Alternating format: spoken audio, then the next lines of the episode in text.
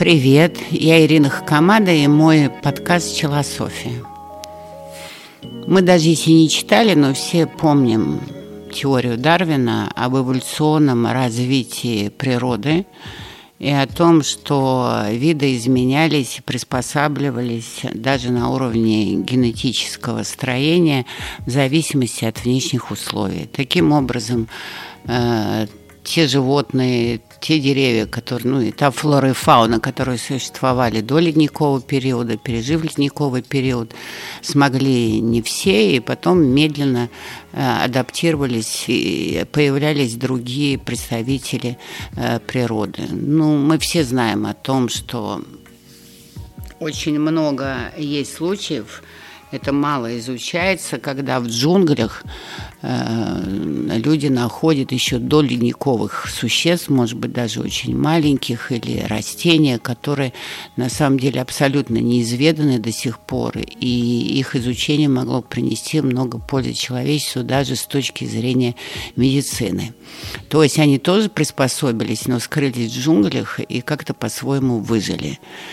А к чему это все веду? Если взять большой мир и представить его в постоянном эволюционном процессе, который накапливал некоторые качества, а потом давал революционный взрыв, а так оно и происходило – то мы как-то зациклились на том, что эволюционно развивалась обезьяна, потом эволюционно развился какой-то древний человек, несколько его типов, а потом почему-то очень быстро появился человек с предфронтовой лобной доли мозга. Это э, дало ему такой уровень сознания, что он превратился в человека современного Homo sapiens.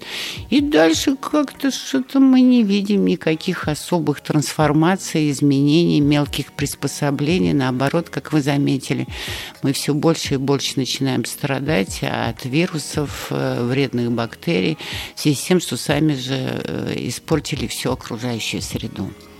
Как с этим бороться?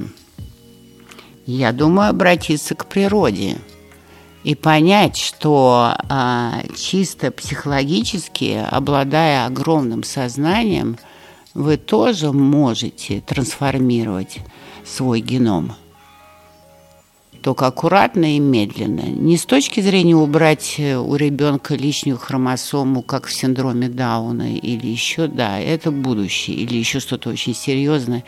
Нет но трансформировать э, свой природный генетический характер, свои инстинкты до такого уровня, чтобы быть более приспособленным к современному миру и адекватно отражать его, потому что в этом случае вы вырастите в себе какие-то новые особенности, новые черты, вам не присущие, и эти новые черты будут вашими, поэтому, с одной стороны, они будут адекватными, потому что вы сами к этому пришли, а с другой стороны, они будут обрушивать, опровергать то, к чему вы привыкли в своем характере и в поведенческих моделях.